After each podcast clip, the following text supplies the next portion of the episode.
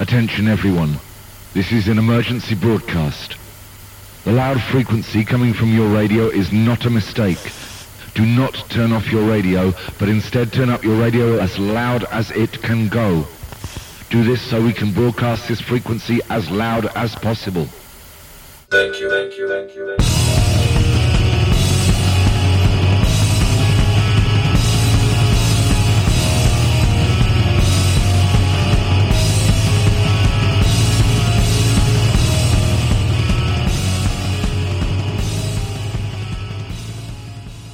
And welcome to another episode of Game Stuff.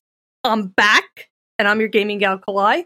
And with me today is Roberto. What's up, Roberto?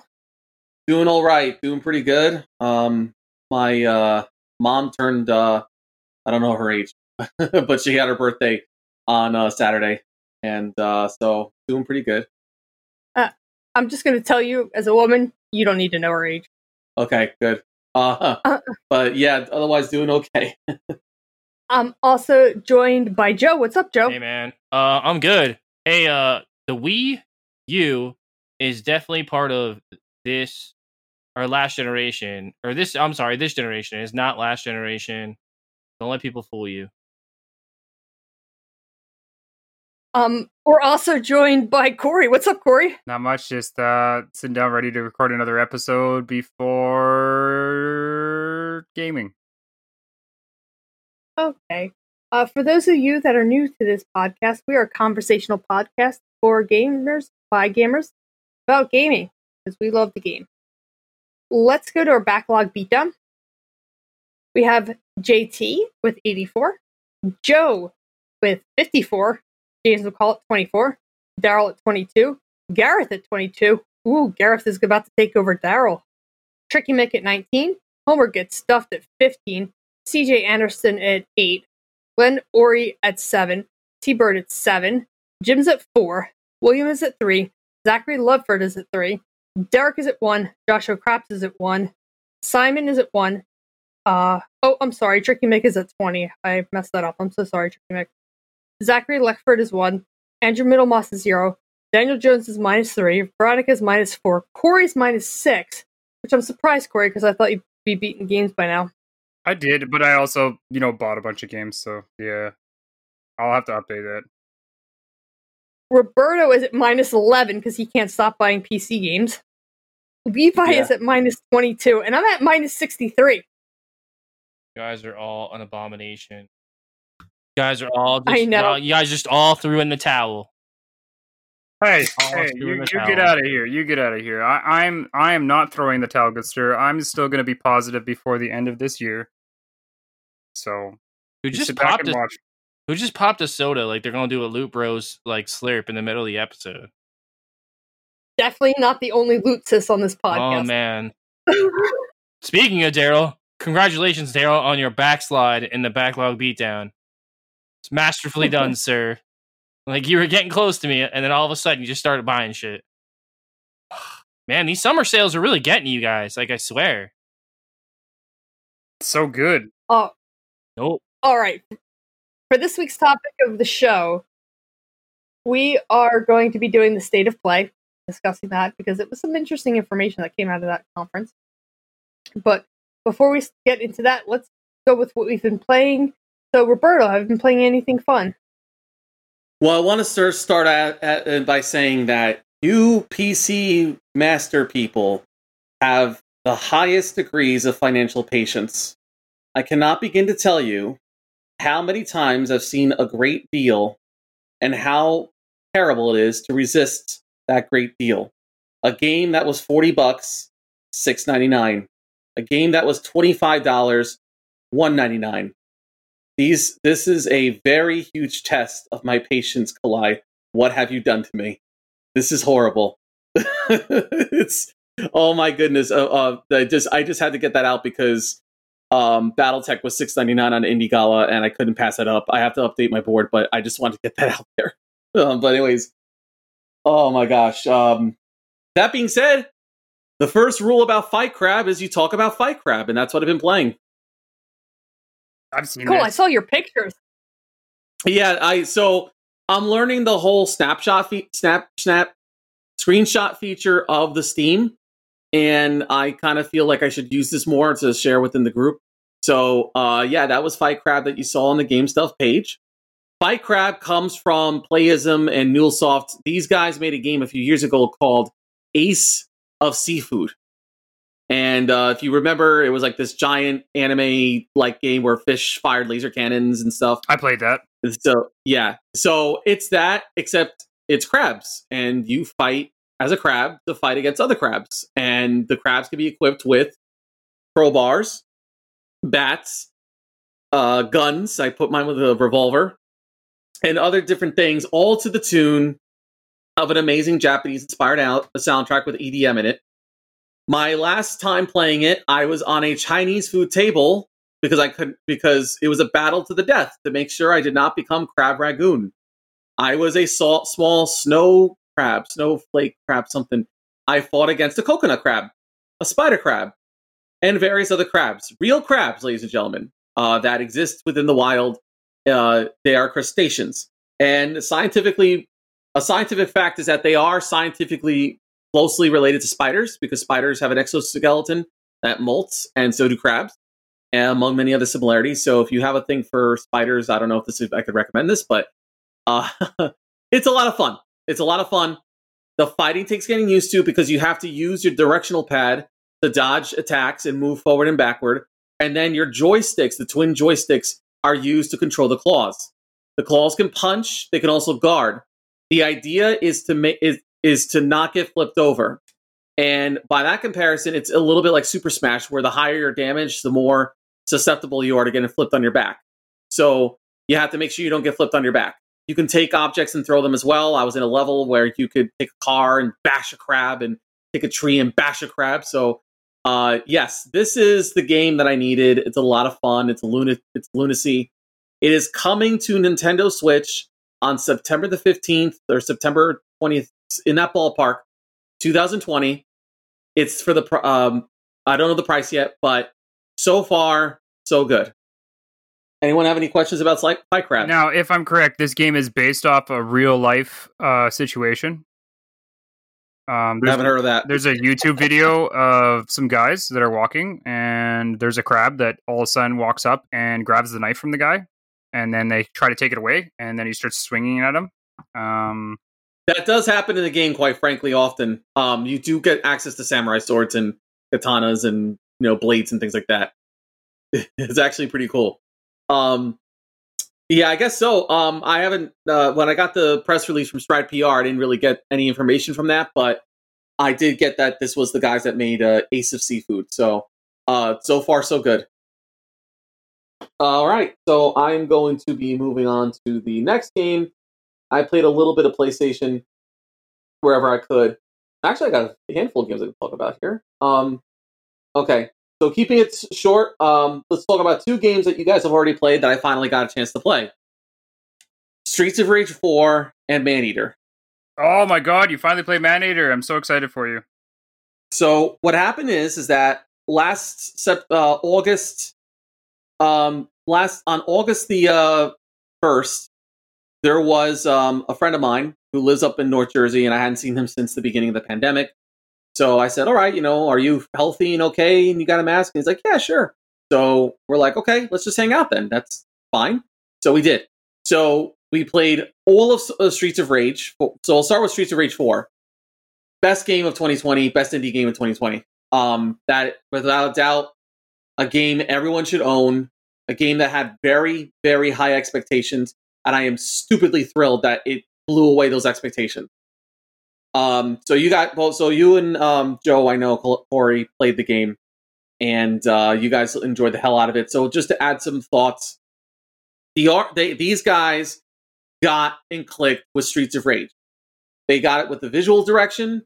They got it with the audio. The audio was extremely important because the soundtrack to the originals are considered to be some of the greatest compos- music compositions ever composed. It was a remarkable history right there, and they nailed that. Visually, they nailed it, and I was really kind of nervous because you know, especially in this day and age in 2020, people get offended over fictional characters and how they look, and this person has big ch- too big a chest, this person has too big of a thighs, whatever. And the character designs are great. Like you know, Blaze looks like Blaze, and she's a badass, and uh, Axel still looks like a badass, and the way the animations move fluidly, the way they connect with the enemies, you feel like you're actually fighting meaty, bony bad guys and not just paper thin whatever. It's like you feel the strength and the weight and the momentum that these characters have. And it's just the levels are great. The boss fights are a nice surprise. We had a blast playing this game for an hour or so. And uh, the only drawback is I lost my I left my uh, cloud save data back at where he is. So um I didn't upload it, so I can't play it until I see him again, so I can upload it. Otherwise, I'd be able to play it here.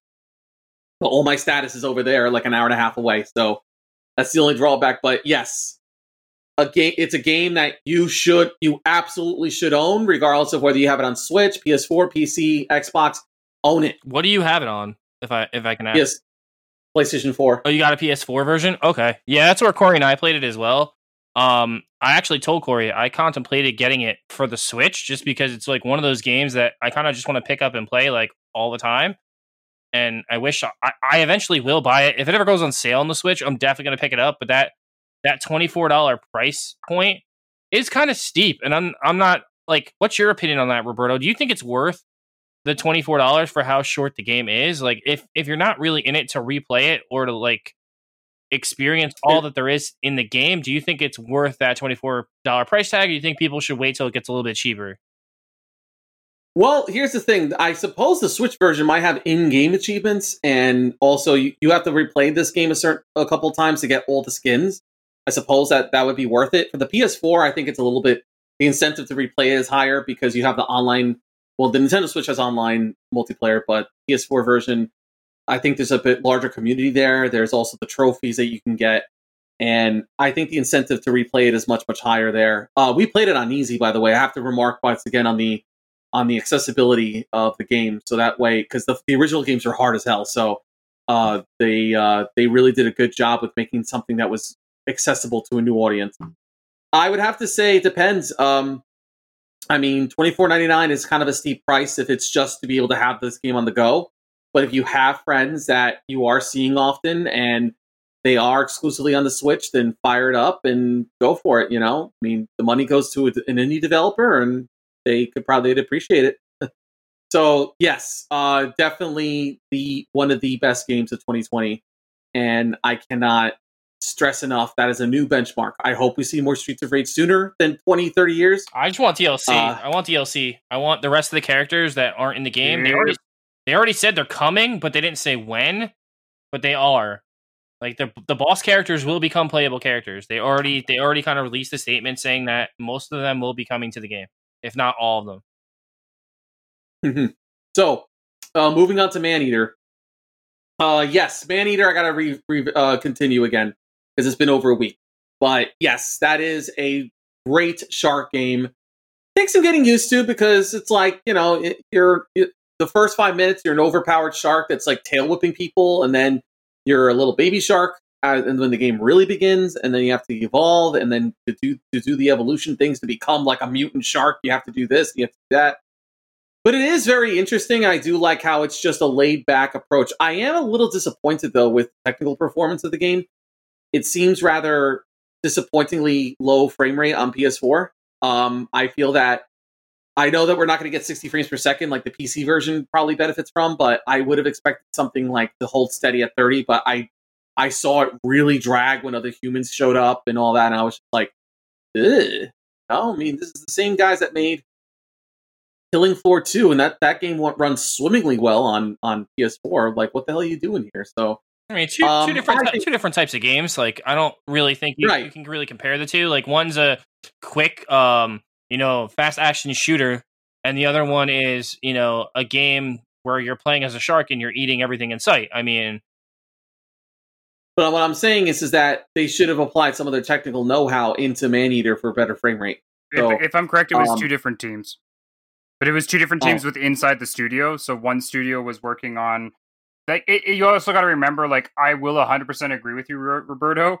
The technical issues of that game, the frame rate wise, that shouldn't have been that bad, especially on the idea that this game had already come out or was already being baited and stuff like that. But I think a lot of it has to do with the idea that um, I don't think they're used to something where it has so many moving pieces. Like with Killing Floor 2, everything has programmed to do something, whereas everything in uh, Maneater is reacting to you, which is a big difference. So I, I, I will agree 100% though. I used to have it where like I would have like a bunch of guys and I would jump in the air and I'm getting like maybe four or five frames per second. Like it, it, it was chugging, but great game nonetheless.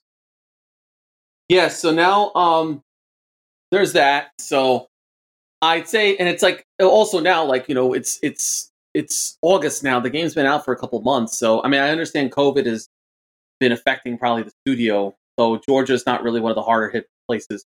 That's where Tripwire's based out of. I kind of feel like they could have deployed something by now to kind of um to adjust to mingle with the, the frame rate. But the, the gameplay is so damn good that it's really hard to not play the game because of the frame rate. I mean, it's I, I'm someone that played the original XCOM on Vita, and that we're going into single digits on that one. So, um, I beat the whole campaign on that one too. So, Oh man, I think, so I think I'm going to buy Maneater after the show.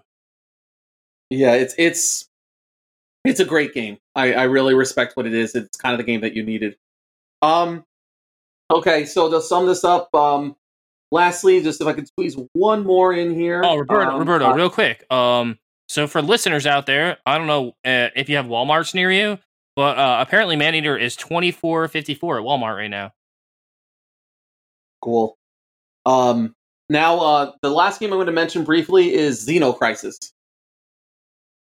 Anyone hear that? Rings a very strong bell.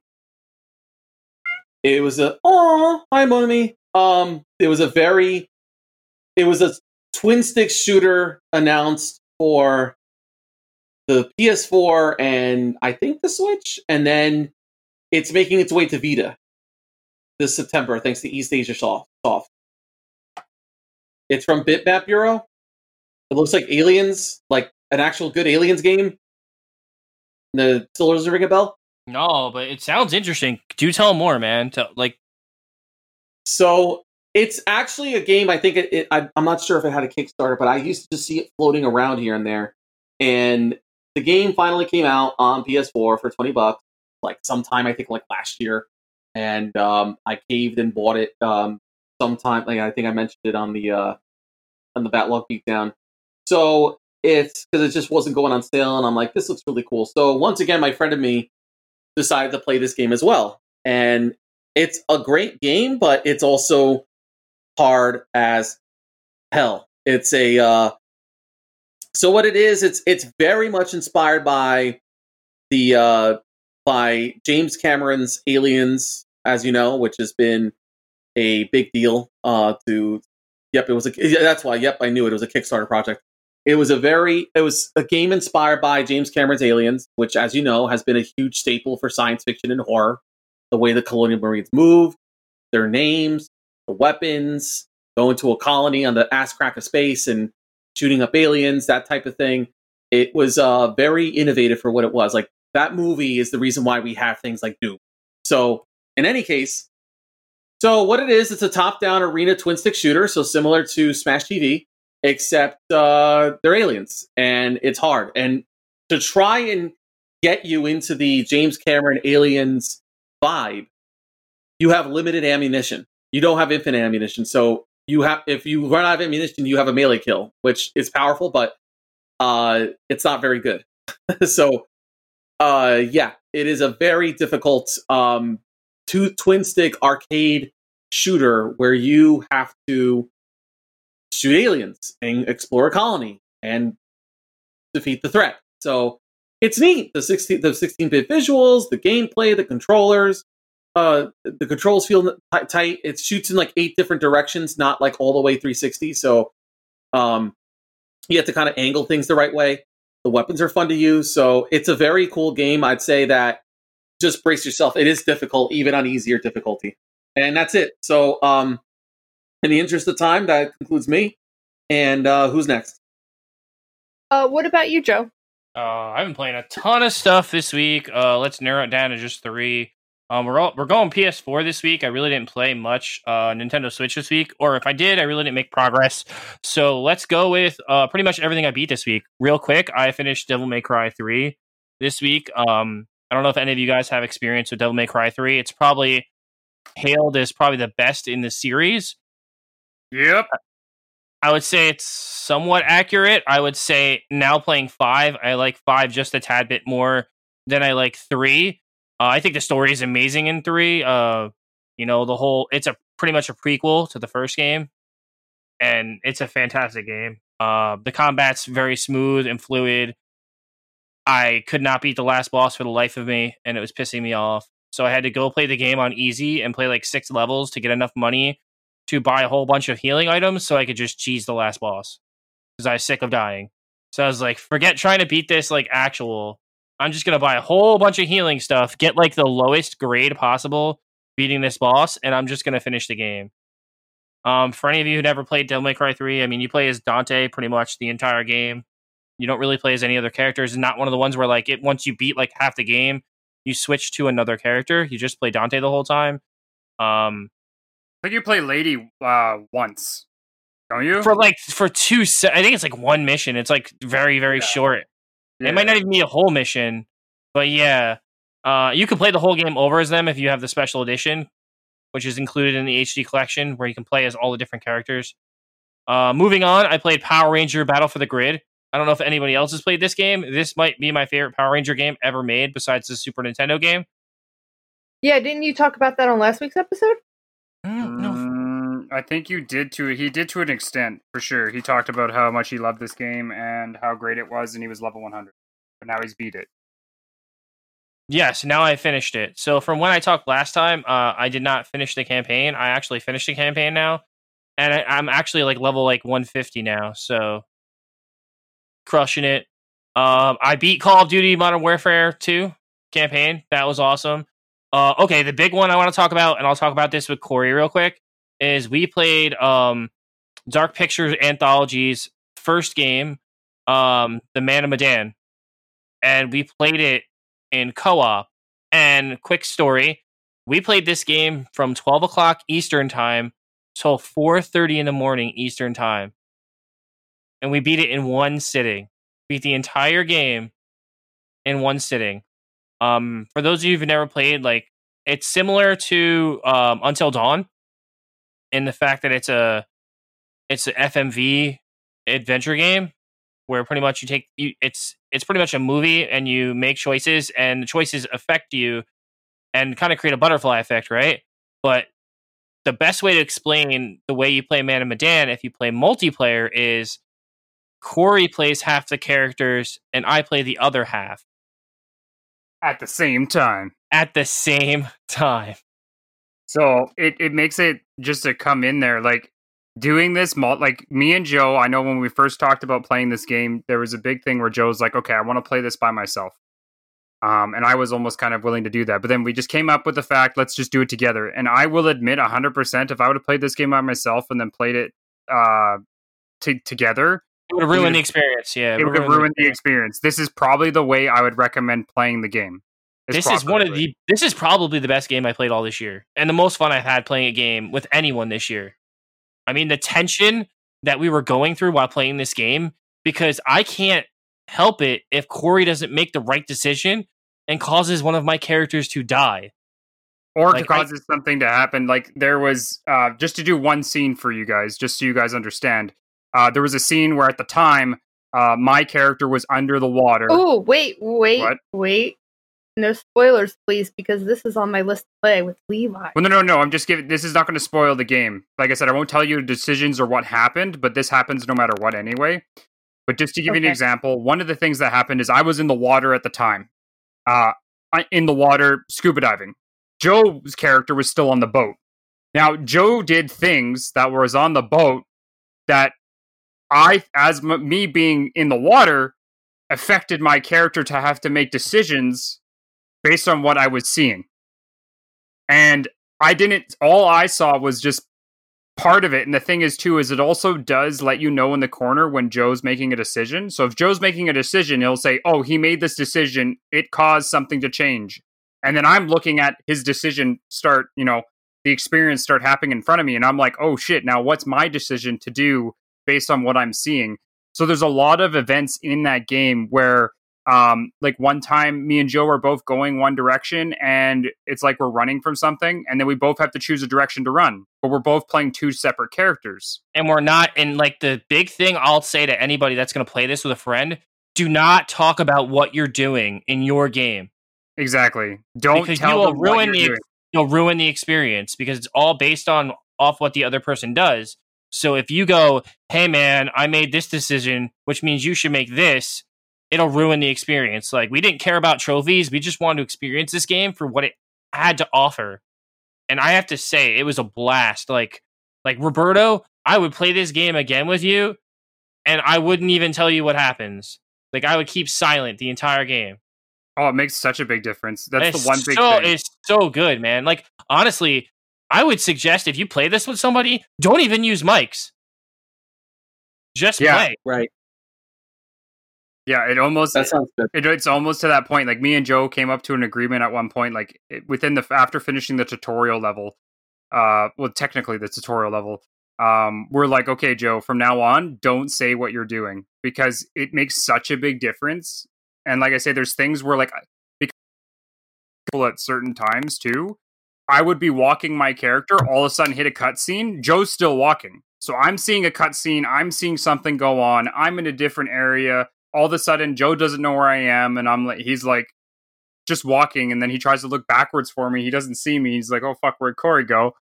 And then like something's happening to me, and it's it's it's it's what an experience. And like I said, if I had to play th- as a single player, you, I think playing this game in single player, you would see things that would give away stuff. Whereas playing it as multiplayer, there's there's a lot of things that you don't see. So Roberto, after we talked about it, what do you, what's your thoughts on this game? You know, And once again, this is called Marco Madan. uh, Man of Medan. Man of Medan, okay.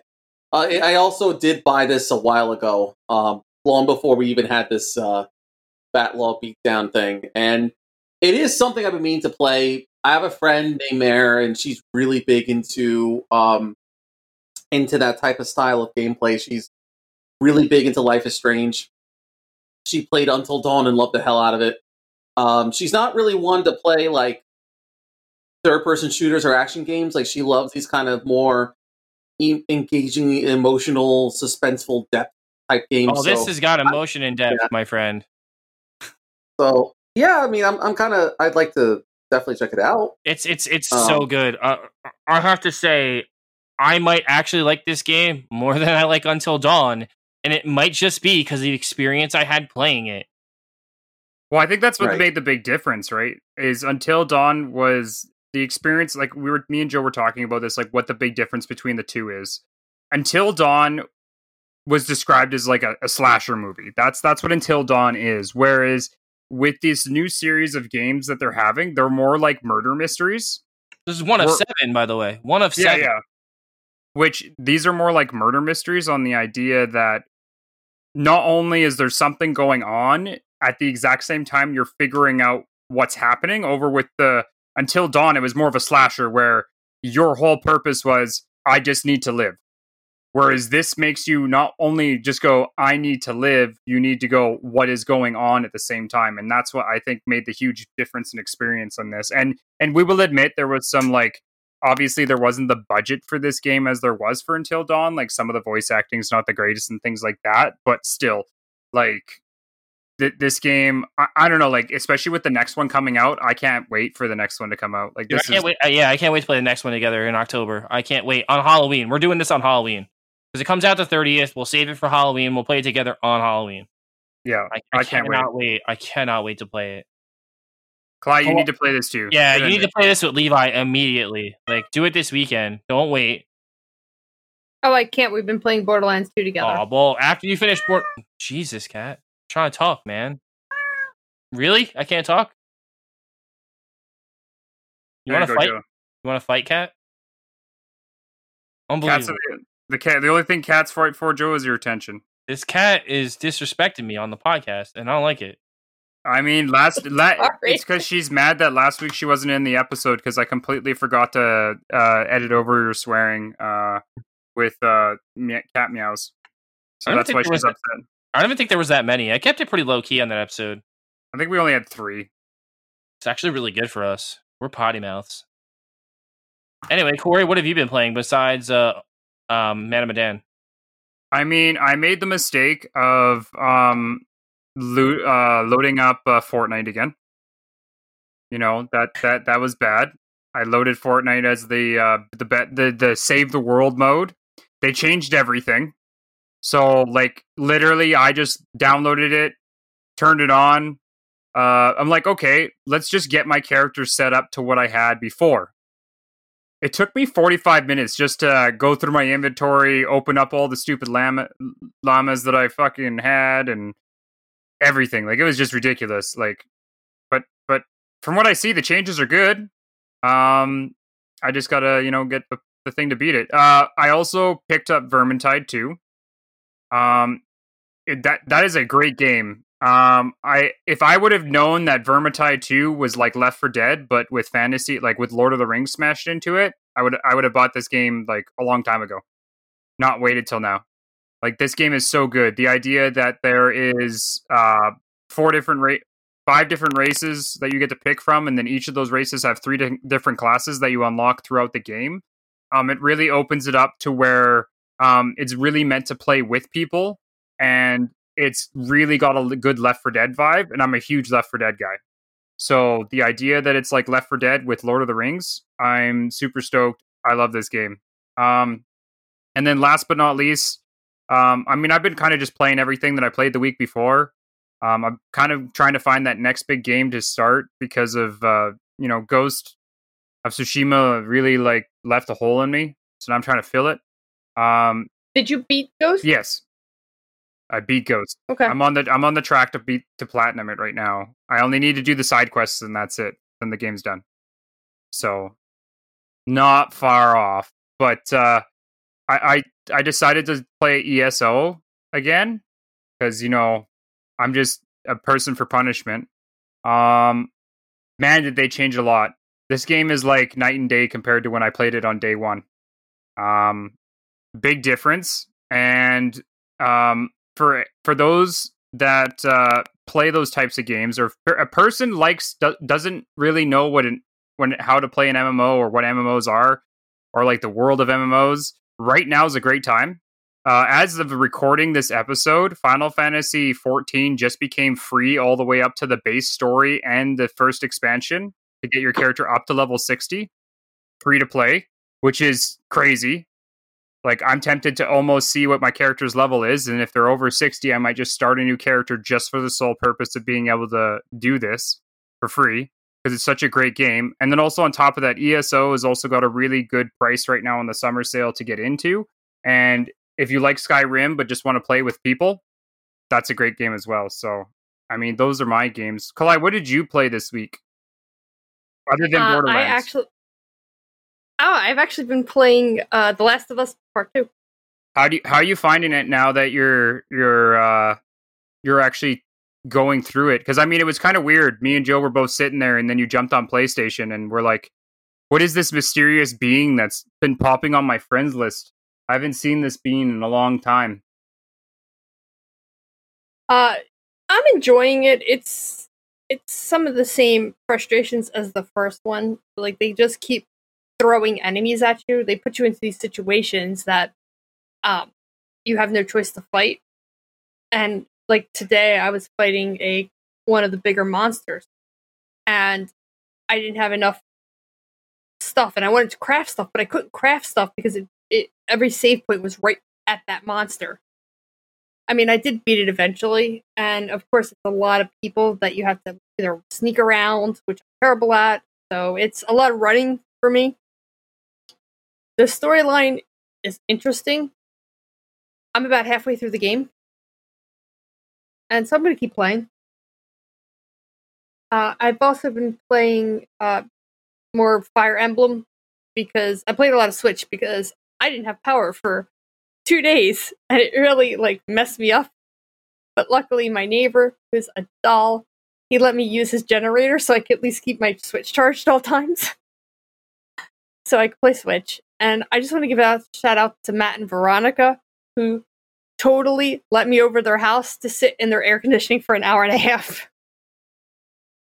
Yeah, so for context, guys, we had a here in New Jersey, we had the tropical storm Isaias uh, make landfall in South Carolina and then throttle its way up here to New Jersey. And despite all the reconstruction they did after Hurricane Sandy, a lot of uh, people were out of power until more or less today, and they're still out of power.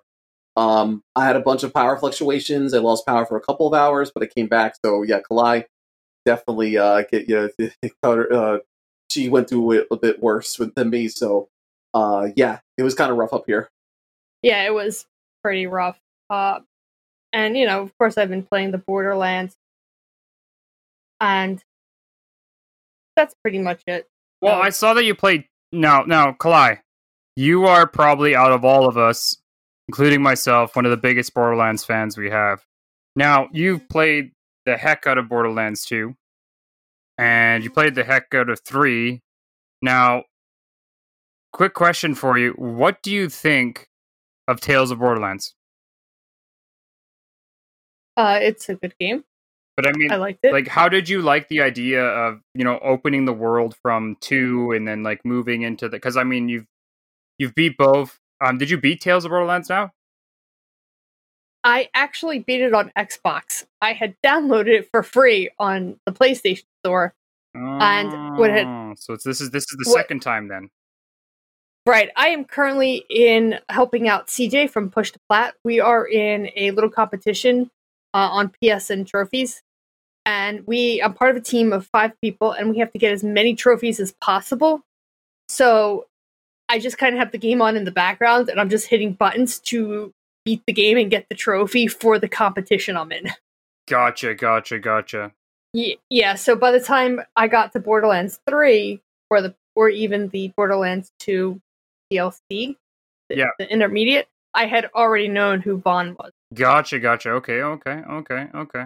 So with that trophy competition, um, how are you finding it? Because I know you've moved to PC. Are you finding now that you've moved back to playing PlayStation a little bit? Are you finding a little bit of like an adrenaline hit when you you get that trophy, or are you kind of just like, ah, it's a trophy, it's okay. I'm just doing it for the competition. Like, is it is it like how do you feel? Like, is it like an is it like coming in for that little bit of addiction problem, or like Well, here's the thing: just because on I play on PC doesn't mean I don't like hunting trophies.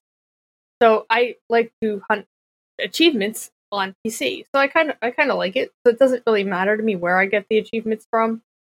Um, I feel that in our entire group, between Trophy Horse, the Loot Brothers, and our group, I figured right now nobody's really going after that PC dominating market of getting uh, achievements. So I figured I'd get my achievements over there, so I don't have to compete with all the big. But I mean, on PC, I mean the, the the big dogs of PC for achievements are a lot bigger than the big dogs I think of PlayStation. But who knows? I know I know I agree with you 100%. I mean, when I owned an Xbox, that it was achievement hunting was my thing. On my PC, I do the same thing. It's just an all it's an addiction problem. It's it's, it's looking for that ding. That, that- that's the, I think the one thing that Steam needs to figure out is that you could customize your ding sound for your achievements. I think that would make them a lot more like it's it's that little trophy ding, right? That Imagine if Sony started charging for like different ding sounds. You know how much money they would make. Oh, Man, they make so oh many different. God. And then and then you, you would see Daryl like customize his to be like his own thing, like how he does it with the show. He wouldn't even have to do anything. He's like, I'll pay for that.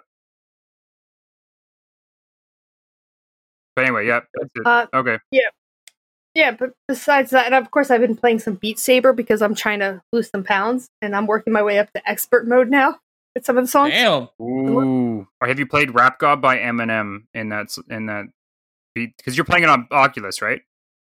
I am playing it on Oculus, but what I haven't done is modded it. So unless it's-. Yeah, unless it's I can buy it, I don't play it. Oh my goodness! I mean, uh, that's the one thing when I look at that game, like I want to buy it so bad for PlayStation, but every time I look at Oculus with that and the idea of modding that and the amount of songs that you can get for that that are so good, I'm like, damn, that just makes me like. I almost feel like just buying it for PC just because that would be the only thing I, I'd probably buy an Oculus just for that. Which Well, you can always buy the Oculus Quest. That's what I mean. I'm I'm talking about like buying a five hundred dollar console just for one game, just like I did with the Xbox for Fable. Gotcha. Well, you wouldn't have to buy a PC to play Oculus. No, no, no. That's what I mean. But it's it's five hundred dollars Oh. for the Quest, Canadian. Yeah, but it's so good. I, I know, but I just play one thing on it. I don't know. Well, I mean, you can play it on PlayStation. I know that's, but I can't customize the songs. Right? Like that's what I'm saying is that on PlayStation, I would be doing the same thing as you, where I'd be only able to play the songs that you can buy. Whereas if I do get the Oculus version, I can then mod it, which then, like I said, that that almost makes me want to buy. It's almost worth the amount to buy that for just the Oculus, Gotcha. and maybe Super Hot, and Half Life, Oh yeah, I have. Hmm, yeah, that's true. and Skyrim, and maybe Fallout. Uh, Skyrim and Flood. I well, I know definitely Skyrim is on um. PlayStation. Yeah. So it's super hot, but I just think Ah. if I'm gonna buy a system, I mean, I might as well just go full bore, right? right? Uh yeah, but I pretty much haven't been playing anything else. Um so let's go to our topic of the show. So we're talking the state of play. Uh so Sony came out and did a little bit more gave us a little bit more information on some games for PlayStation 5 and some stuff coming out for the PS4. So first up is Crash Bandicoot. What a glorious game! What do you guys think? I can't wait for this game. I can't wait. Like the the the, the detail that they've put into this game, um, you know, really shows that they take pride in in in Crash as a whole. Like they they understand what the games did in the past that was good, and they understand what the games in the past did that sucked. Um, and I'm so glad that they're able to notice that as people because sometimes that's where when companies come out with remastering a game or taking over rights to a certain title um, the problem is a lot of companies just go, okay, here's the franchise. We've got the name. We've got everything. Let's just push it out. Let's just do a game. Oh, that sounds good. Just throw it in there because it's going to sell because of the name. And they've really put a lot of extra effort into that, especially like with that new mirror mode they have. Like, they didn't need to do that. They could have just put in a mirror mode where you go backwards through the levels or done them in reverse. But the mirror mode that they put in is just insane. Like that's they didn't need to do that. That that's that's way more than what we would expect from from a, a company to to do as a mirror mode or an alternative way of playing the game. But man, that platinum's gonna be like sought after. Holy cow. What about you, Roberto? I liked it. It was pretty cool. I like how you're going to be Dingodile, and he's actually because something I liked about the original Crash games was just the the zaniness of the characters. So I think that that's going to be a pretty neat game. I have to still play the original trilogy, but um, it's uh, yeah, I'm pretty excited for it. Uh, that negative thing too, that sounds pretty cool too. Oh yeah, well the idea that because most mirror worlds in games when they've come up with a mirror world or what they call a reverse world is all you ever do is either play the level backwards or it switches the the left and right. So if you were supposed to go left on a track, you would go le- right on a track. But the way they've done it in this, because I watched a little bit more of an in depth view of what they actually broke down, it's the idea that every world has. Like it's not just a mirror world where you're going different directions it's might have moon physics in it. It might have a big head mode.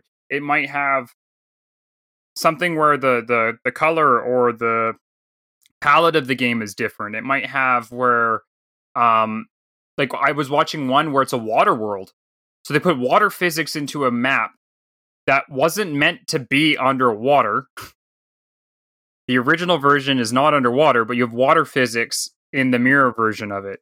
Yeah, So- there's there's also one where it was like um the tempo of the map speeds up as you're playing. And then the other one, you have to paint the world to see what you need to do, like kind Yeah, of like um, it's the old um, the the first game out of uh, Edith Finch the franchise. Like that's the cool thing I like, and the idea that they said every single world has a different mirror mode is crazy. Like Pretty cool. no one else is going to do that. And and we get to play as Coco, my girl. You know, And what about you, Joe? Uh, it's a day one purchase for me, but it, it just I was talking to Corey after I watched this the night I watched it, and it really drived home the point that there's so many PS4 games coming out this fall that are so top tier, there's like almost no reason to buy a PS5 right now.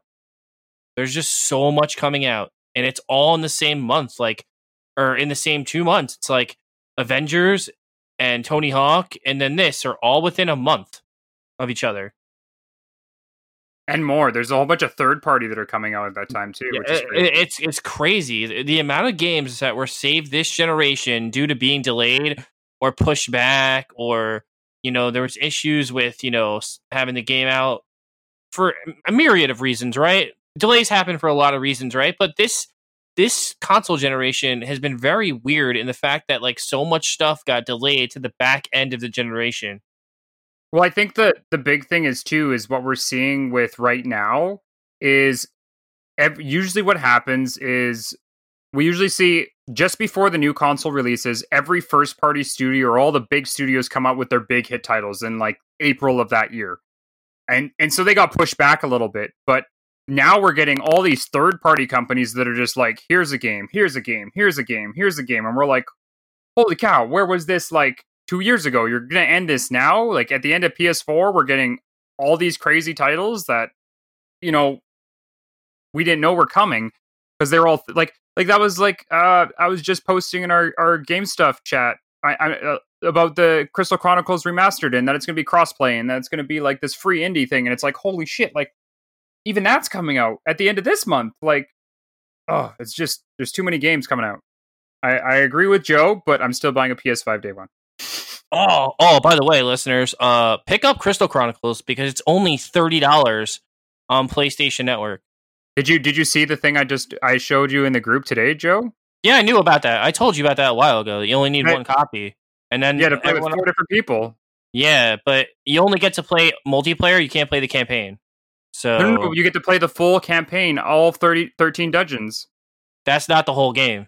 Oh, okay. Well, either way, you get, and also too on top of that, uh, what people don't know is that it's fully cross platform with iOS and Android, which is blows my mind.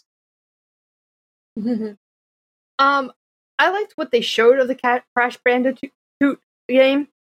I mean, I've never really played a Crash Bandicoot game, Oh, so you're- from Doing yourself a disservice there, Kalai.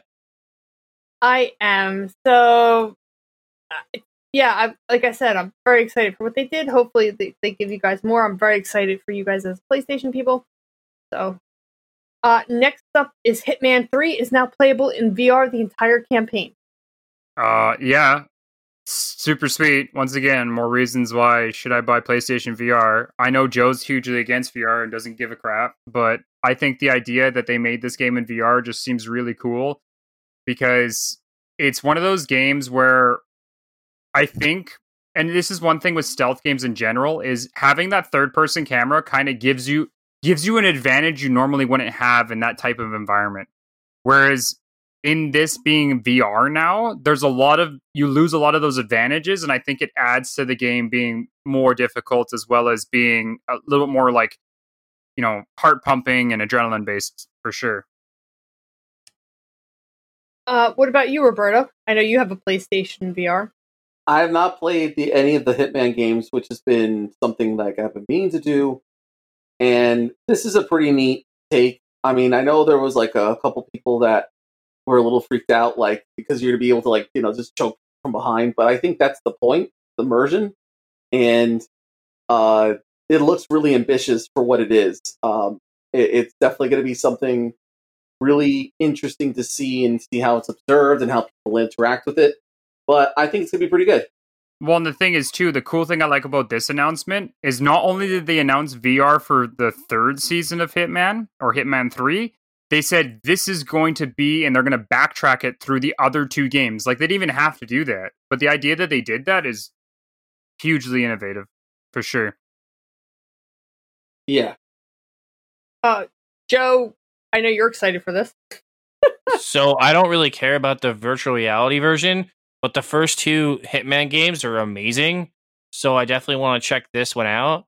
I just won't play it in VR, and that's okay.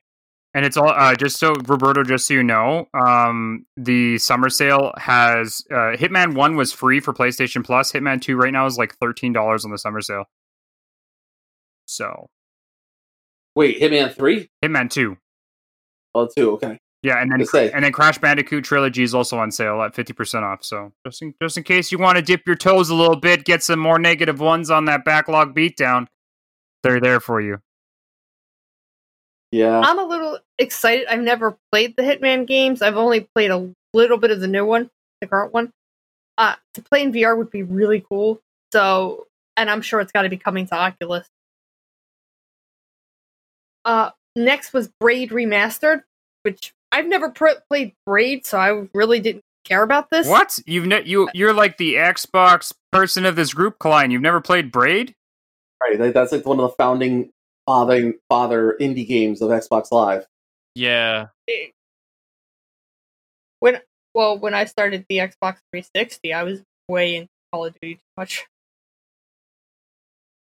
But Uh, uh, in any case, yeah. So uh, that one's. I will admit that even though I might retract my comment a bit because I have not played Braid myself, I know that it is a very innovative game for what it is and what it was able to do. Um, I've been meaning to try and check it out and see how it is myself. I think it might be pretty cool. Um, I have- to- to- I have played Braid. I played the first one on Xbox Live Arcade. It was actually one of the Summer of Arcade, or I believe it was one of the Summer of Arcade, the first ones they ever did. Um, the game's phenomenal. Like the the the puzzle solving mechanics in that game is top notch. It reminds me of how difficult some of the puzzles are on Professor Layton. If any of you have played those, they're just like mind bending. Well, I remember, like, I played. I agree. I played. I'm with you there, Joe. I played a little bit of this game, not a whole lot, because at the time, um, just before it came out, I really didn't get too much to. At that time, like Xbox wise, I, it was already out for so long. I kind of just played the demo of it. But I mean, this game, especially the details that they're putting in to remaster this, looks so good, and it's definitely something I'm going to pick up once uh, it comes out for the PlayStation for sure. Okay, the next game is Pathless. I mean, this game looks gorgeous. It's like Journey, but with a bird and archery. Uh, Yeah. What about you, you Joe? I mean, it's more it's more along the lines of like Flower and Journey. It looks gorgeous. I'll definitely play it because those games are just super relaxing to play. Like that's one of those games when I want to palate cleanse and I'm like just played something really tough and I'm like, man, I just want to play something that like is a piece of art. Um, I, I, it does look pretty. It didn't really interest me at all. I've never played Flower or Journey. Oh man! I man. know. Whoa! Did you say you've never played Journey? No, no I wonder. have not. No wonder why you say that the the the PlayStation doesn't have good exclusives. Holy cow! Holy cow! Kalai Journey, like oh, oh, like man. Okay, yep. No, that's fine. I'll just sit back here. Roberto, Even Kathy- Even Kathy's beat Journey. Come on. I've been meaning to, to work on that one myself. Oh, I bro- got started and I stopped. He's played it Oh. though. At least he's played it.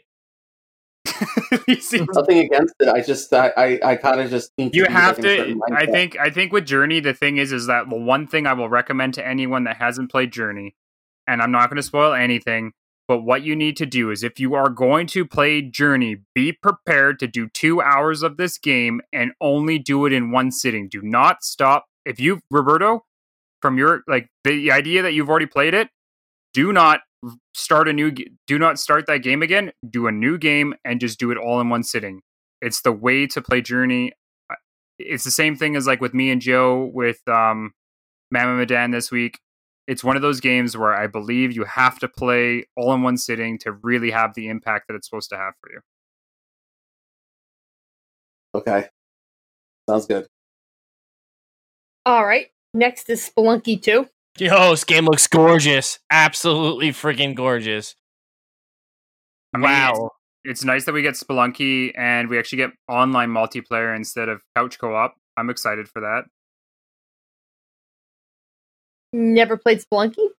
Same. So, okay. Genshin Impact. I mean, uh, that's a game I played at PAX East. Uh, that's going to be really, really cool to play. Already, it looks gorgeous. I kind of like what was presented. I'm very happy for the team. Um, it's going to be really, really cool. uh, Roberto, quick question for you because you've played this. Is this an MMO or is this an action adventure game? Action adventure. Okay, so it's not an MMO. No. So it's like it's it's it, but it is cooperative because I saw people were playing together. Correct. Okay, that I just wanted to confirm that because it's the one game that I was looking at. I'm like, this game looks gorgeous. This looks like a game I want to play. But then they were starting to show certain aspects of being an MMO, and I'm like, I don't mind being in a world of like 16 people and playing with them, but I, I I really don't want this to be an MMO. But now that you've told me that it's not an MMO, I'm super excited. I was super excited before. I'm super excited now. Yeah, it's not an MMO. Okay, Joe. It's just it's really for what it is. It's really good. And what's your opinion on this guy there, Joe? It looks. You were- it- You remember sorry? when this is, right? This is the one that had the like. Remember, this is the one that had the Breath of the Wild vibes, where she shot the arrow into the barrels and like blew up the goblins. Oh yeah, yeah, yeah. No, this one looks gorgeous. Uh, yeah, this is the one you were telling me. Like, it, it's basically like they got a lot of inspiration. This is the game where they got a lot of flack because people were saying that they were copying Breath of the Wild. Like, I know there was a lot of controversy around this game when it first, when people first saw it at at um, I believe it was PAX, right, Roberto, where, where this was first shown. Yeah, I really actually haven't seen any of those complaints. I think people have been looking for though an original uh anime inspired RPG because most of the time the the the RPGs that are there are licensed to various different shows. So it sounds seems like to me like that people were starting to look for something a little bit more akin to that type of thing. And um It's like every every RPG is Bandai Namco. Yeah, most like are, most are from them, and not like Bandai Namco and Square, and it's just nobody else seems to make RPGs. And I like the characters, I like the different abilities, I like the world that was presented. It ran great, even if it was, was like in an alpha state when I played it. So I'm looking at it right now. I'm looking at it right now, like real quickly, and like refreshing my memory real quick. Yeah, I remember. I remember marking out hard for this game. Like it, loo- it looks dope. It looks like a next gen RPG. It, it looks great. I'm, I'm definitely gonna gonna play this game. yeah, it's pretty oh, cool. Oh yeah, yeah, I remember this game. Yeah, it looks very anime style. It looks exactly like Breath of the Wild. And that's not a bad thing. That's a good thing. I, I don't kn- see where people are getting these comparisons. It like I nothing ever struck me when I played the game. I, I think it's and Roberto. The sad thing is, is that what what it is is it's when people say it looks like Breath of the Wild, it is literally the way the trees and the bushes in that first scene with the rock. It's the the cel shading that they've given this game makes it similar to Breath of the Wild. I agree with you. It's not like it's like, oh, you guys copied Breath of the Wild. It's it's more on the idea of it looks very close to it. It's the same idea as like if you look at that um the other game we were just talking about, the um Pathless.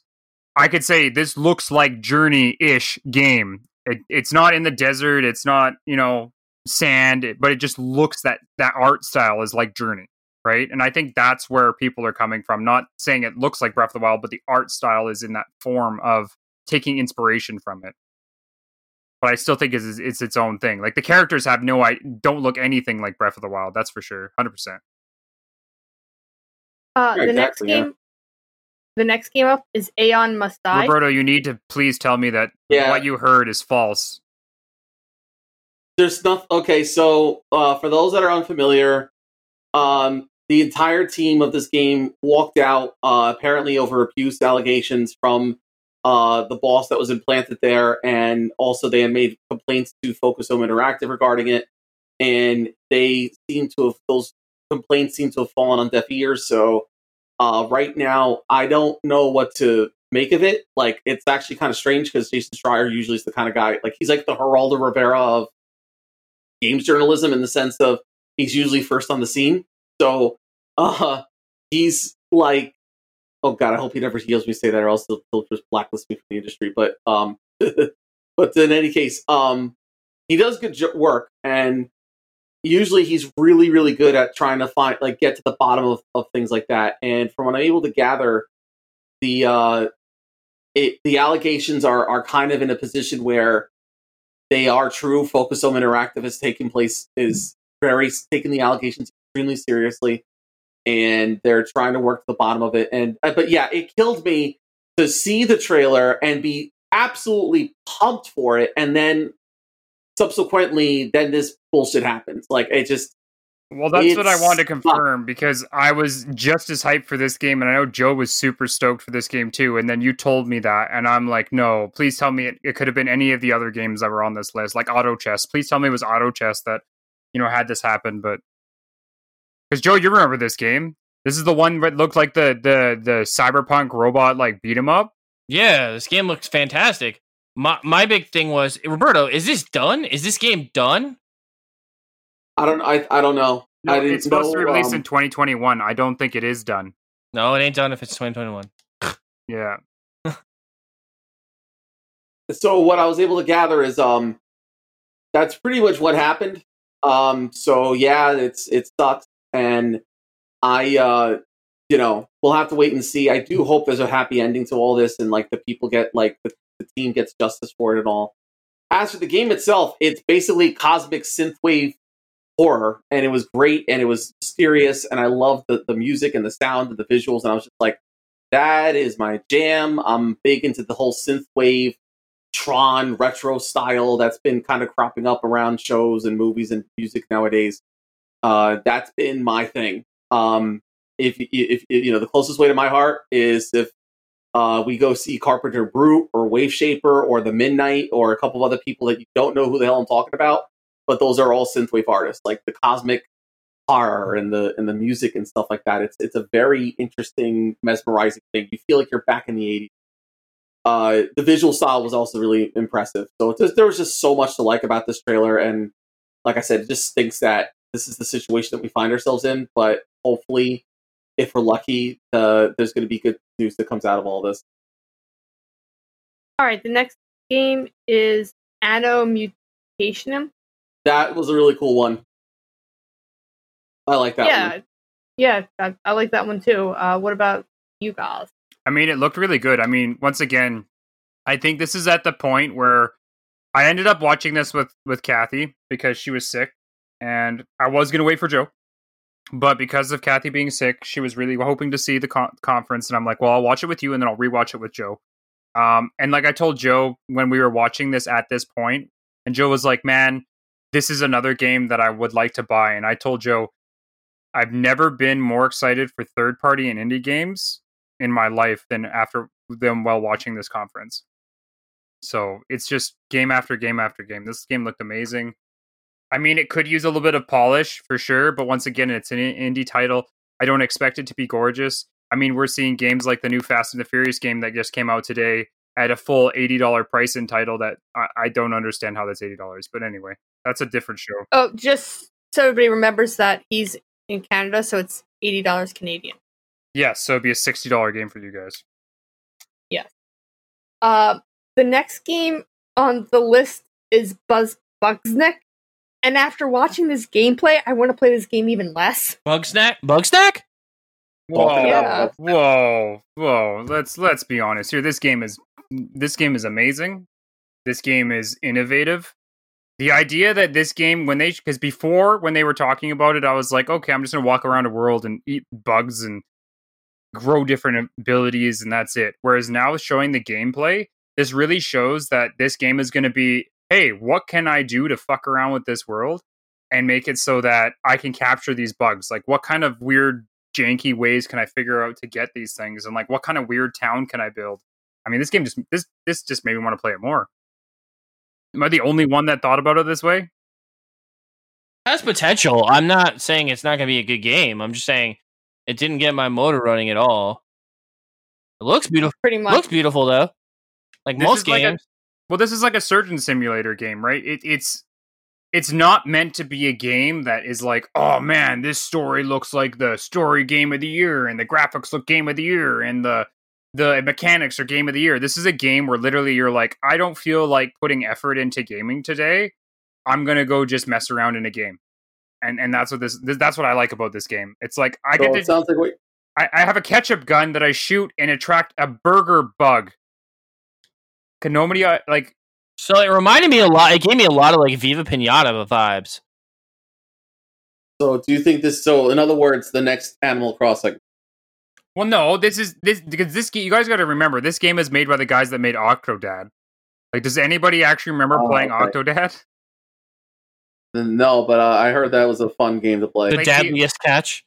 Yeah, the deadliest. Ca- the whole point of Octodad was you were an octopus pretending to be human, and the whole point of the game was you were trying to do regular human things throughout the entire game. Like one of the missions was to mow your lawn.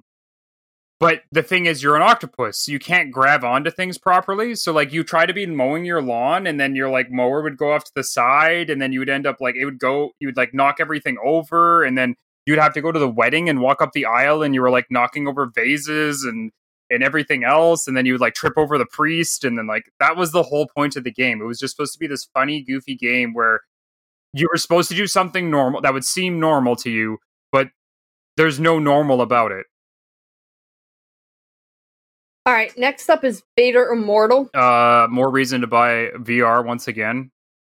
That looks amazing. Um, I heard it was a little bit of a shortcoming on Oculus, but um, I, or I guess perhaps in, in lieu of like the story. But um, I do hope that maybe perhaps this is an an indication where um, this is a first. This is an indication where we could uh, see maybe some improvements in the later this newer release. Um, it looks amazing though, and I like how it is focusing on Darth Vader, who is an extraordinarily interesting and complex character, a character that you could easily study for years and years about his psychological condition regarding all six Star Wars films, and then his you know sort of appearance in the night in the other three the sequel trilogy. No, you're right. I mean, for, for not for nothing. And, and the Clone Wars, the Clone Wars was a huge like I have to still finish that. That I could. Talk, yeah, well, I have. I could talk for hours about. I could too. I love Star. I love Star Wars. Yeah, and I love. No, but can you talk about the emotional s- complexities, dichotomies, and parallels of Darth Vader? One hundred percent. Like, look at look at If you talk about Anakin Skywalker, the hero turned villain, Darth Vader, he- the man who's constantly conflicted, but one of the most evil persons. one hundred percent. He might be one of the greatest film characters of all time, Be- He is. because of how complex because of how complex he is. And it's funny, like I used to hate on Anakin, but like Hayden Hayden Christensen's portrayal of Anakin is spot on for what he's feeling throughout all those movies. He portrayed it so like raw and like you felt all the emotion he was feeling. I, the only thing I can still compl- get him on is always is I hate sand. It's rough, coarse, and gets everywhere. Yeah, that was hard. That was horrible line. But not to make this a Star Wars podcast, real bit, real. But uh, I looked at I, I when I when I saw this game and I saw it was only VR. I looked at Corey and what it, what did I say to you? What were the exact words that came out of my mouth? Uh, there was two phrases that stuck in my mind. You're saying, "I hope this can be played without VR." But what was And my follow up to that? Your follow up was, "Can they make us a Star Wars game and try not to make slap Darth Vader on it so we buy it?" No. What did I say about this game? Do you remember? Uh, Well, that's what I remember you taking away about you saying. I said this is a game because I love Darth Vader so much as a character. This would get me to buy VR. This one game because it's a Star Wars game in VR done right. The game looks absolutely gorgeous. It plays perfectly. You f- you do lightsaber duels, which who doesn't want to fucking do lightsaber duels in a Star Wars game in VR? all powers too. Yeah. And it but it just begs it just begs like why couldn't this just be a full-fledged like console Star Wars game about Darth Vader and his complexity like like Roberto said it would be such a imagine that game Roberto like on the scale of like um uh what what the hell was the last game called? I can't remember the name of it anymore. Uh, the the fallen the fallen em- order. Order, Jedi Fallen Order. Yeah, Fallen Order. Imagine if it was a a tale about Darth Vader and his whole journey from Anakin to Darth Vader, and that whole like change from when like he decides like I'm going to the dark side, and like that whole experience, like from him like killing the younglings to him spoilers to him like I'm spoiling Star Wars. Well, you should have watched it by now. To uh, Okay, Roberto. but him doing that to him like learning all the Sith the Sith uh uh evil powers from from the Emperor. Like how cool would that be, Roberto? Would you sign up for that? Because I would day one. like I said, he's a very complex character, so I, I hope to believe that maybe we're going to enter that one day with Star Wars video games. For now, um, I'm more than okay with this, and we'll see how it rolls. And um, yeah, I hope it's a, it's it's a good experience. I'm definitely going to be picking it up for sure. All right, next is Control DLC Alan Wake, Well, the all DLC. So Still got to play it and finish it. we know who wants to buy this, so why don't you just talk about it and get it over with? I'd let you guys talk about Vader Immortal, okay? uh, uh, Control. I'm excited about. I I was talking about buying the whole DLC pack because I am an Alan Wake fan and I am a favorite Control fan, so I'm a little excited for this. Now, this could be the gateway to getting another Alan Wake game, and I think it is. I think this is this is the bridge to the next game, and I think it's going to be an Alan Wake game. I so do. here's We will talk. Ab- no, no, wait. We will talk about that in a bit so because spoilers. We have a question based off that for tonight's question. Okay, Okay. and quick question for you, Kalai. Uh, based on uh, Yeah. this being an Alan Wake DLC, now this is the thing that you weren't on last week's episode of of new IPs. Uh, this generation does a control count as its own IP because now it's connecting to Alan Wake, which Alan Wake is technically 360 gen. Is control a new IP? Yes. Thank you. I win. What? You lose. Don't pass go, How and don't it- collect two hundred dollars. How does it connect to? Or whatever. I'll leave you guys fight over that. It only the only way for you to know that it connected to Alan Wake before this DLC came out was you had to read material and find. But that's still the in the game, though. It doesn't matter. That's like saying, well, in The Witcher, if, in in uh, if you watch Star Wars, you find out Darth Vader's Anakin. Oh, well, if you didn't know he was Anakin, uh, technically the first three movies aren't part of Star Wars because you'd have to read into it. Plus, I don't even know where everyone with that That's a bridge too Um, far. But I could give you a better example. It's like playing The Last of Us and finding uh, all the board games based on all the other Naughty Dog franchises, but you know they're all, and saying that they're all related because those board No, no, games no, ap- no, no, no, appear the in The Last is, of is that it's still part. It's now part of the game. That's what I'm getting at. As Alan Wake DLC makes it so that his story is part of the game, which means Alan Wake is part of the game, which means Alan Wake is connected to it, which means Alan Wake would that was his own game on 360 is connected to Control. It's the it's same the- idea. It's But the same idea as my same- argument with Mario versus Rabbids is not a new IP for Switch because the Rabbit games are their own thing and it is in the same universe. Which, by the way, as Control is its own new deal, its new IP. There was, you know, what else was a new IP for this generation that was really good? What's that? You're going to tell me that That Quantum be- Break? Because Quantum Yes, Break, because which, which is was- oh, Quantum Break's in the same universe. Don't even go there. That's like someone trying to tell me that Rainbow Six Siege was a friggin' new IP. It's not.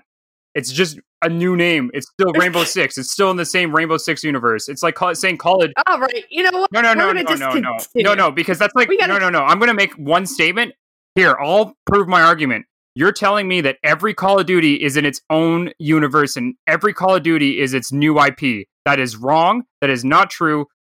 All the Call of Duties are Well, of garbage. course, that's not. That's right. That's Yep. that's because Call of Duties have sequels. So it's a remedy verse. That's what they've pretty much dubbed it. Like Yes, it's that's like what I their mean. own. yeah. But Yeah, that yeah. doesn't. But they're still all their own separate IPs. It's because it's a Can we move on? This is could be absolutely. You've already had this discussion. Uh, next on the list is, uh, of course, Auto check. Auto Chess. Yeah, can we just pass on this? I this mean, one? this is a whoa, whoa. This is a good game, but it came out on mobile and it's just an updated version for console. I like the idea. I like this style of game, hundred percent. Um, I'm just just- happy that I'm just I, happy it better be free. That's all I can say. I, I'm just happy that Sony is making sure that auto chess is compatible with the PS5. I, I think that's really good on their end. I think they're really doing us a service there because you know who doesn't want to play auto chess? I want to play auto chess. Leave me alone. Roberto, do, do you have any thoughts on this, or can we move on? No, All right, next is the pedestrian. This looks like a real fun game. I'm really actually No, so I saw that in January. I think that is one of the coolest ideas. There is a whole science and to the human equity of signage and to the visual interpretation of direction. For as long as humans have been around, we try to etch something into into stones, the directions or the happenings of information. Cavemen set used to just draw sketches to say, "Yo, we lived here, we hunted, we did our thing. Good luck to you." And then that turned into letter like the letters, alphabets, and so on and so forth. But these symbols have always been something that has been transpired through all of human history. And here's a video game where you're platforming through these signs. There is a whole appreciation behind going on the Garden State Parkway and someone who drew out exit 105. A whole appreciation for detour. Uh, who chose the who chose orange signs for detour? The fonts, the the different intricacies of those things. LED lights, aluminum lights, uh, aluminum plating, uh, plastics, uh, plastic stapling, that type of thing for signs. Like uh, I know I am a total dork right now, but that is I think one of the coolest things ever. And there's so many different ideas behind that that I think could be explored. Times Square, Akihabara District, the uh what's another oh Brit London. So many other cities where there's like signs and signage and visual stuff. I would recommend for people to kind of get to, if you want to get a, a pulse of why I'm so enthusiastic about this. There's a movie called Logorama. It's not a very long one, it's like 10 minutes, but the entire movie is just logos and a guy skateboarding on them. And it's like, you know, every logo you can think of. And I think that there's a there's a there's a very strong history behind all this. So therefore, back to my point, this is cool. I can't wait to see where it goes and what kind of story it is. So I am more than on board with this. So uh yeah. Okay. Uh who else is next for their input? I mean, I just it's just a puzzle game that looks super cool, and I like the idea that, like I say, Sony's putting effort and uh, showing light to intelligent games again, and I really think that's something that we missed during this generation. Whereas the PS3, we had a lot of puzzle games, we had a lot of journey games, we had a lot of like more like makes your brain think kind of games. Whereas this generation kind of lost that. So I'm glad to see that there's still games like that being made, and I'm super excited. What about you, Joe? Anything? I kind of have to, you know, go with Corey here. I'm kind of happy that they're going a lot with a lot more. uh They're kind of thinking out of the box, like they did with the beginning of the PS3 when they were making indies and gathering all the indies to go on PS3. They're getting a wide array of different types of games for the PS4 and the PS5 uh, at this point, and I think they're going back to the roots because a lot of people are calling them out for just like bringing anything to the console and not really thinking about what they were making you know, a console exclusive indie. And I really think that they're going out there and they're getting the more interesting games and they want to draw people to the console not only through their exclusives but also through their indie offerings. And i think that's i think that's wonderful. That gives you know companies that wouldn't really have a chance uh, more of a fighting chance to sell a game. And i think i think highlighting them in a showcase like this is just a, a sign of the times and how indie games are not just garbage anymore they're not shovelware. They're not something to think past. They are beautiful pieces of artwork that deserve people's time and you know and money. And I'm I used to have the stigma that you know an indie game is a is a ten dollar game. I'm not paying more than ten dollars for an indie game, and I shouldn't have that. And I and I felt like that was a wrong opinion to have. And I've I've definitely I've definitely matured with my opinion on indie games. After I played Shovel Knight, it like it all changed for me like what an indie game could be and what like the level of you know development and the scope it's just roberto you can touch more on this than i can I, it's just it's just where indies have gone in the last generation is just insane Yeah, and that's been and like I said, that's that's gone towards the platform support. Uh, once again, that that Sony was kind of like a big indie champion when the PS3 launched. Then uh, Nintendo Switch has been extremely open to more of that kind of support as well, and it's been very beneficial to that type of thing. It's uh, Steam has gone through a whole myriad of changes as well with how they do things, and they're trying to uh, step up their game regarding that type of input and diversity. So it's been um, effective for them.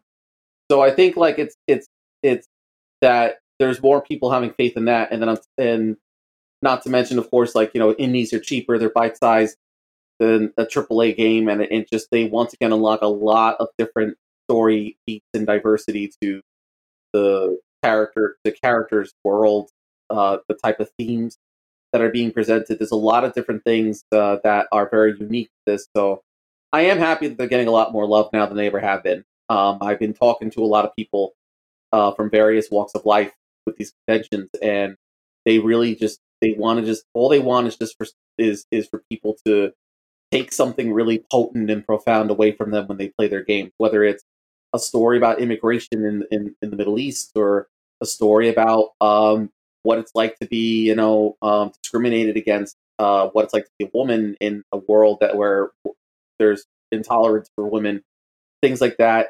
And also just yeah, indie games that are about just having fun and just blowing things up or or you know, jamming to a cool soundtrack. Like one game I actually played uh, with my friend uh, back when we played Seas of Rage is that we played Neurovoider and he it's that twin stick game I always rave about. And he doesn't like the games that are super fast. Like I tried playing Nex Machina with him, he couldn't keep up. So he really though liked um, the, the slower pace of Neurovoider. And I Which, by the way, I just want to say you can currently get Neurovoider for free on PC if you have an Amazon Prime account. yeah, which I, I do need to sign up on. I think I have that. Um, so Shaq Fu's free too. Shaq Fu is also free. Yes. There's like 20 games right now. They just rebranded the uh, the Twitch Prime to Prime Gaming, and as for doing this, they literally have just made 20 games for free. Well, Amazon has its own thing now. That's the other crazy thing. Mm. Like, I told Joe about that the other day. I was like, "Oh, hey, Joe, I'm going to collect my free Twitch Prime games that they offer," and then I click into it, and it's like, "You need to download the Amazon Prime or the Prime Gaming uh, app on your computer," and it's like you download it, and it's like, "Here's your entire free library of free games." It's like that. That is it. There is not. Here's a library of games you can buy and do this. It, everything you see in that library of store that you can purchase is free. And I'm like, oh, okay, cool. I'll just download all Correct. these for free. Played some Turok too. All right, we're ready to move on. Yep. Yep. Next is Hood. What a glorious looking game. I'm super excited for this. Um I'm hoping it's not so much PV uh what is it? PvEP or no, was it PvPE? Um I'm hoping it's more of a PvE game. Um it because from what I can see it's a squad based uh thief game basically um where then hopefully by the time you steal the stuff there's another squad of thieves that try to kill you to get the stuff. I'm really hoping that this does have a uh, version that you can play by yourself or with a group of your own squad of thief people that and just do missions that way. I'm really hoping it's not stuck to being this multiplayer game uh, where you play against other squads. But other than that, I mean, it looks really gorgeous and good, and I really like the idea of where they're going with it. I was super excited for this because I was like, oh, a, a, totally a Robin Hood type video game. And then I was saw it was two two teams versus each other versus the environment. You're trying to get to the uh, prize first, and I said, nope, not for me. Yeah, I was a little bit disappointed that it's a it's a it's uh, an asymmetrical multiplayer game because it's it's flipping Robin Hood. There's so much they can do. I mean, for God's sake, like they they totally could make an anthropomorphized Robin Hood game and then still call it Robin Hood, but as long as it doesn't look like Don Bluth's Robin Hood. I mean, at least I hope Disney wouldn't be pains in the ass regarding that, and just put like a really cool story to it. And I feel that they that they just they don't want to do that for whatever reason, and so uh, asymmetrical multiplayer is the way to go. Well, but I mean, it could it, like, it could have a story. We don't know. Like it to give you an example, just just so you guys know, like Hunt Showdown is a game I bought. Um, when they first showed it, it was that it was uh, you're a bounty hunter squad that goes in to try to find the bounty you have to hunt, and every eh, there's three other squads hunting with you. Um, and because of the feedback they were hearing from people uh, with the game itself, um, it ended up having a, it does have a single player mode where you go in as your own squad to hunt, and it's actually its own mode now. Um, and so with this game, that's where, like I say, I I know that this is their main push because that's what people want right now is multiplayer games where you're playing against people, other people. But I I wouldn't. See, there's no way I don't think they would release this without having some type of single player or um multiplayer, but not against other people uh, format, like a PVE mode for sure. So Joe, do you have any opinions on Hood? Should we move on? I mean, Hood looks Hood looks like Thief, and I like Thief, and I'm like, this is like Thief on crack. It it looks really interesting. Like it's like playing a multiplayer version of Thief. All right. All right. Next is Temtem. I- I'm not really excited to talk about this game. As if anybody is, someone's ass is getting sued by Nintendo. I mean, this game already came out on Steam, and it already came, or technically came on on out on multiplayer already through the computer, uh, through the internet. Um, and if I'm correct, uh, I was talking to Andy about this game a little bit, and when this game originally came out, it was like the top most played game for like a week on Twitch.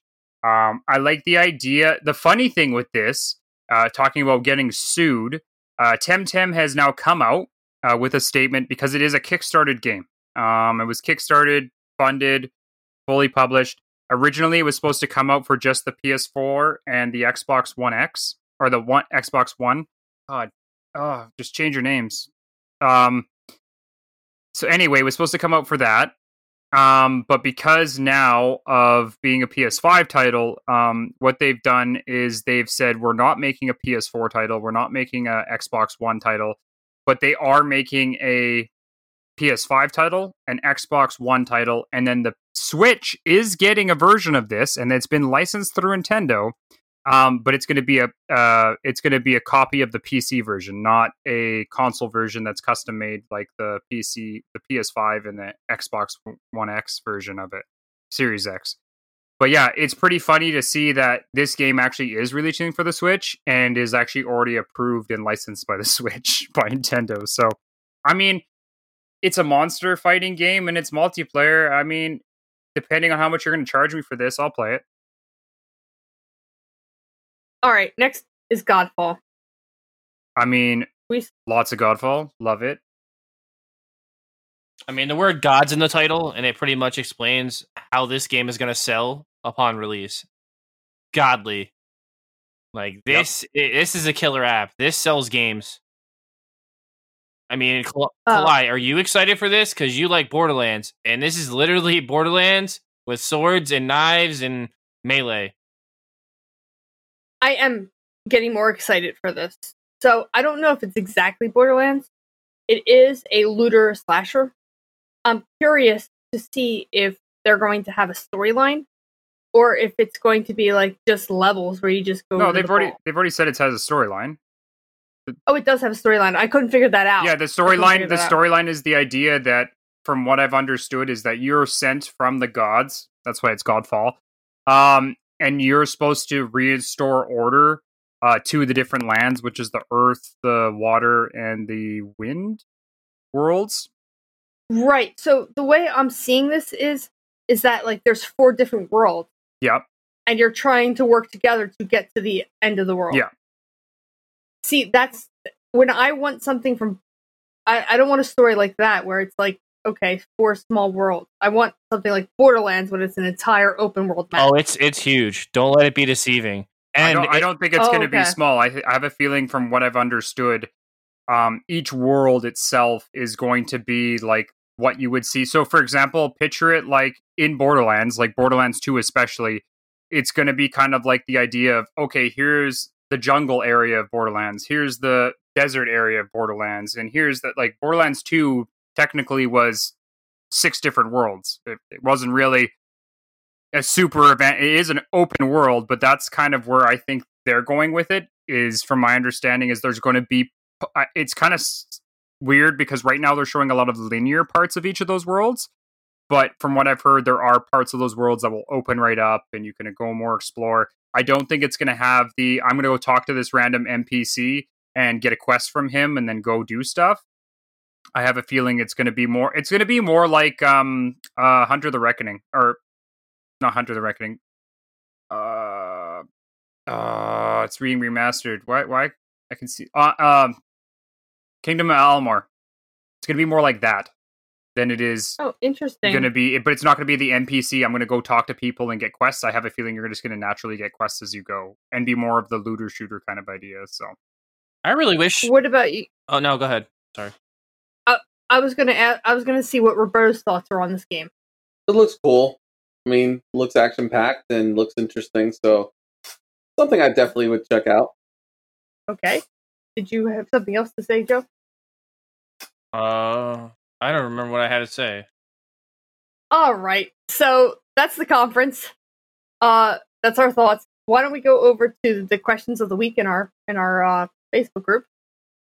So Andrew Middlemoss says, "Who's excited for the currently unannounced but was inferred via a new season of the tabletop game Blood Bowl?"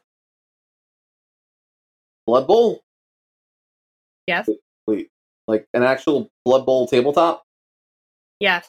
Oh, I didn't even hear of it. Um, I did post in the chat today that, well, not in the chat, but in the group, that there's actually a Sniper Elite tabletop. That's far more interesting and looks really cool.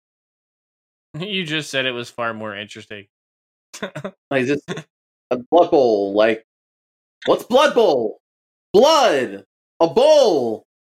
Do You, have no it? idea. You have no idea what Blood Bowl is. are you talking about Blood Bowl, like as in like the football game that they came out with years and years Yeah. ago? Yeah, And yeah. it yeah, Yeah. okay, okay. I was wondering. I'm like, I was pretty sure I've heard of it because it isn't it by the same guys that make Gloomhaven? No. No. It's a Games Workshop game. It's the same people that make Warhammer. Oh, yeah. Yeah, but what I'm saying is that did not. Okay, then it's based. Okay, same idea, but yeah. Oh yeah, okay, okay, before- okay, yeah, Before there was a video game, there was an actual board Yeah, game yeah, where you had to paint all your figures. yeah. I remember I that. played Blood Bowl. I remember when that first came out, and everyone was like, I remember when that first came out, and it was like, it, it for the the time when it came out, it was like more hype than Warhammer at one point. Like it was crazy, like Yeah. because you'd paint your own team and all the jerseys, and like it was it was insane. But yeah, so they're they're reintroducing this as a board game, is what you're telling me. Well, I mean, it's always been a board game. But they're just they just bringing happen it to, out again.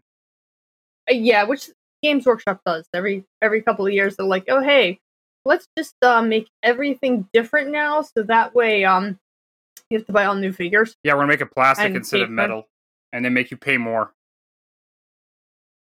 All right, Andrew Middlemoss says with Last of Us 2's announcement about a grounded difficulty permadeath mode, I have to ask: Does anybody actually like Iron Man permadeath mode?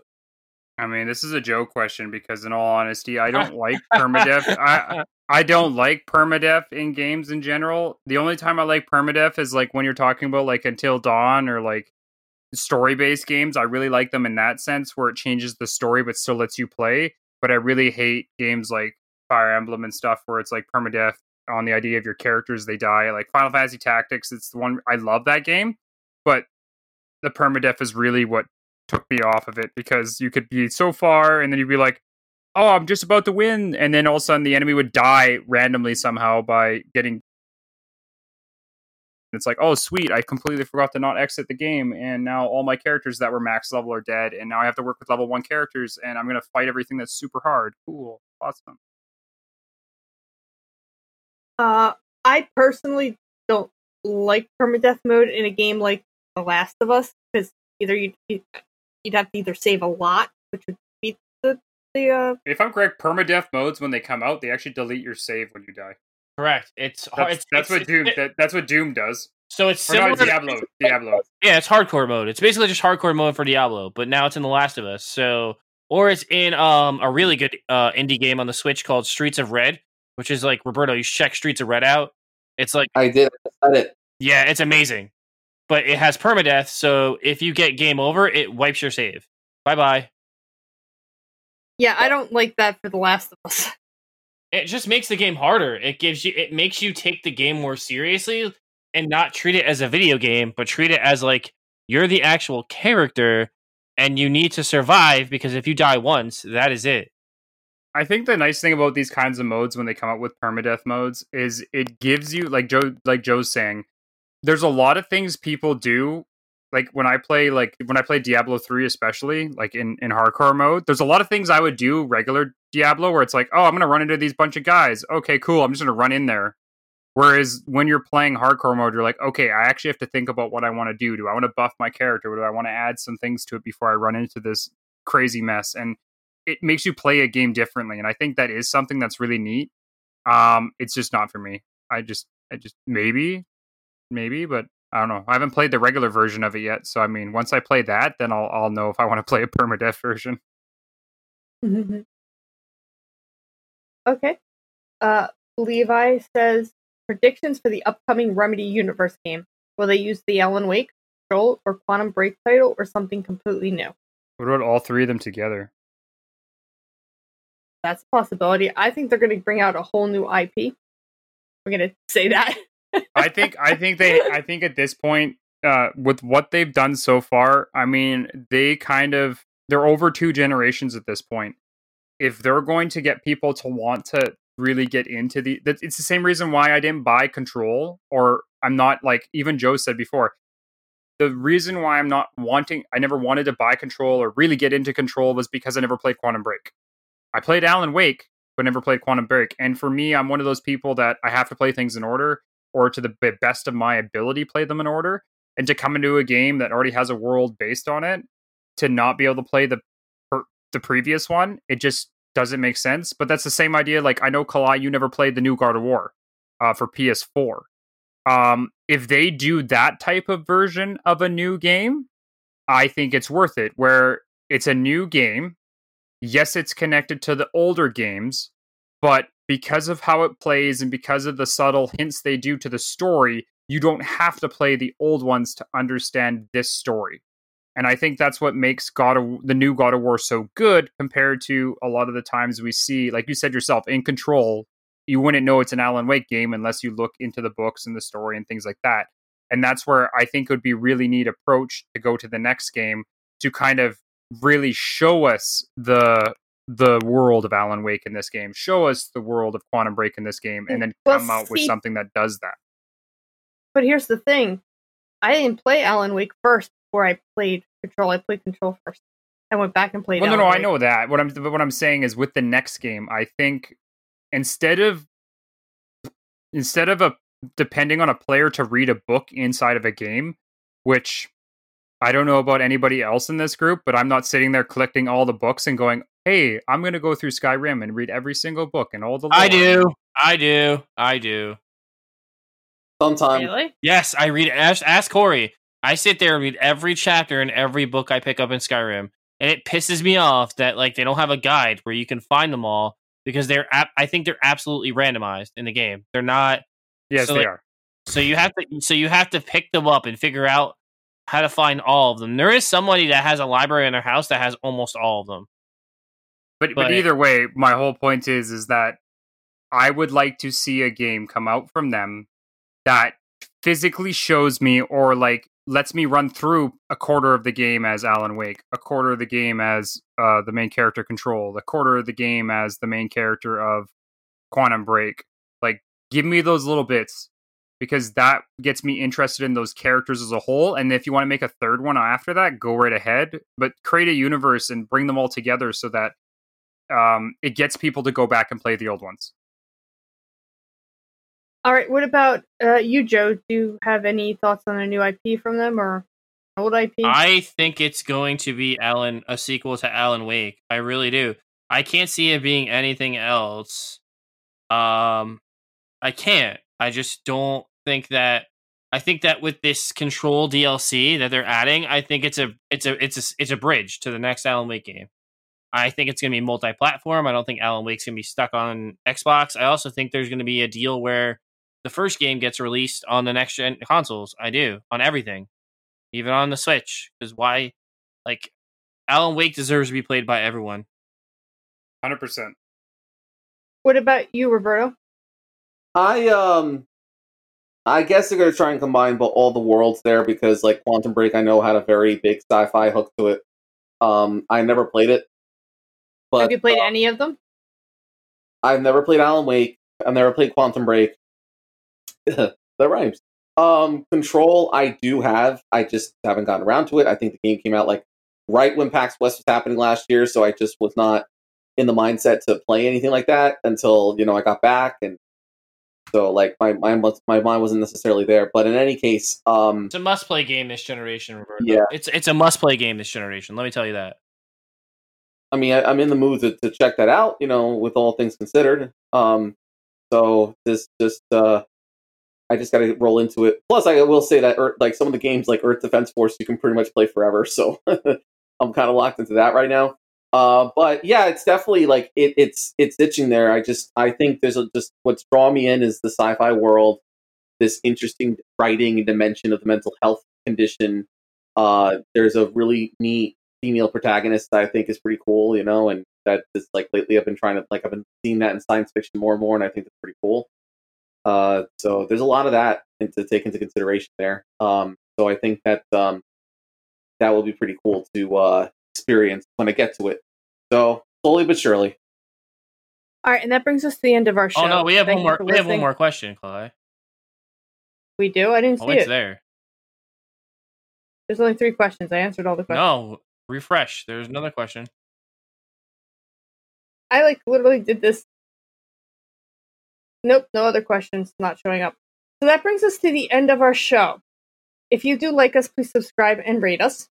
There's a Twitter, just game is stuff cast. I'm at Kalai21. That's K A L A I, the number 21. I'm Mr. TMNT, and Joe's Mr. TMNT84. That's MMR. I'm tired. Capital M R, capital T M N T 84. Uh, Corey's at the Grounded Gamer. That's uh, the Grounded Gamer, double D, no E. You can search us on Facebook at Game Stuff Podcast. We do have a Patreon page. It's patreon.com forward slash proven gamer. We do have a merchandise store. It's in our link, like a hoodie or a mug. Be cool. It does help out the show. Uh, if you would also like to help us out, you can go to provengamer.com, click on the Amazon link, and do your shopping like normal.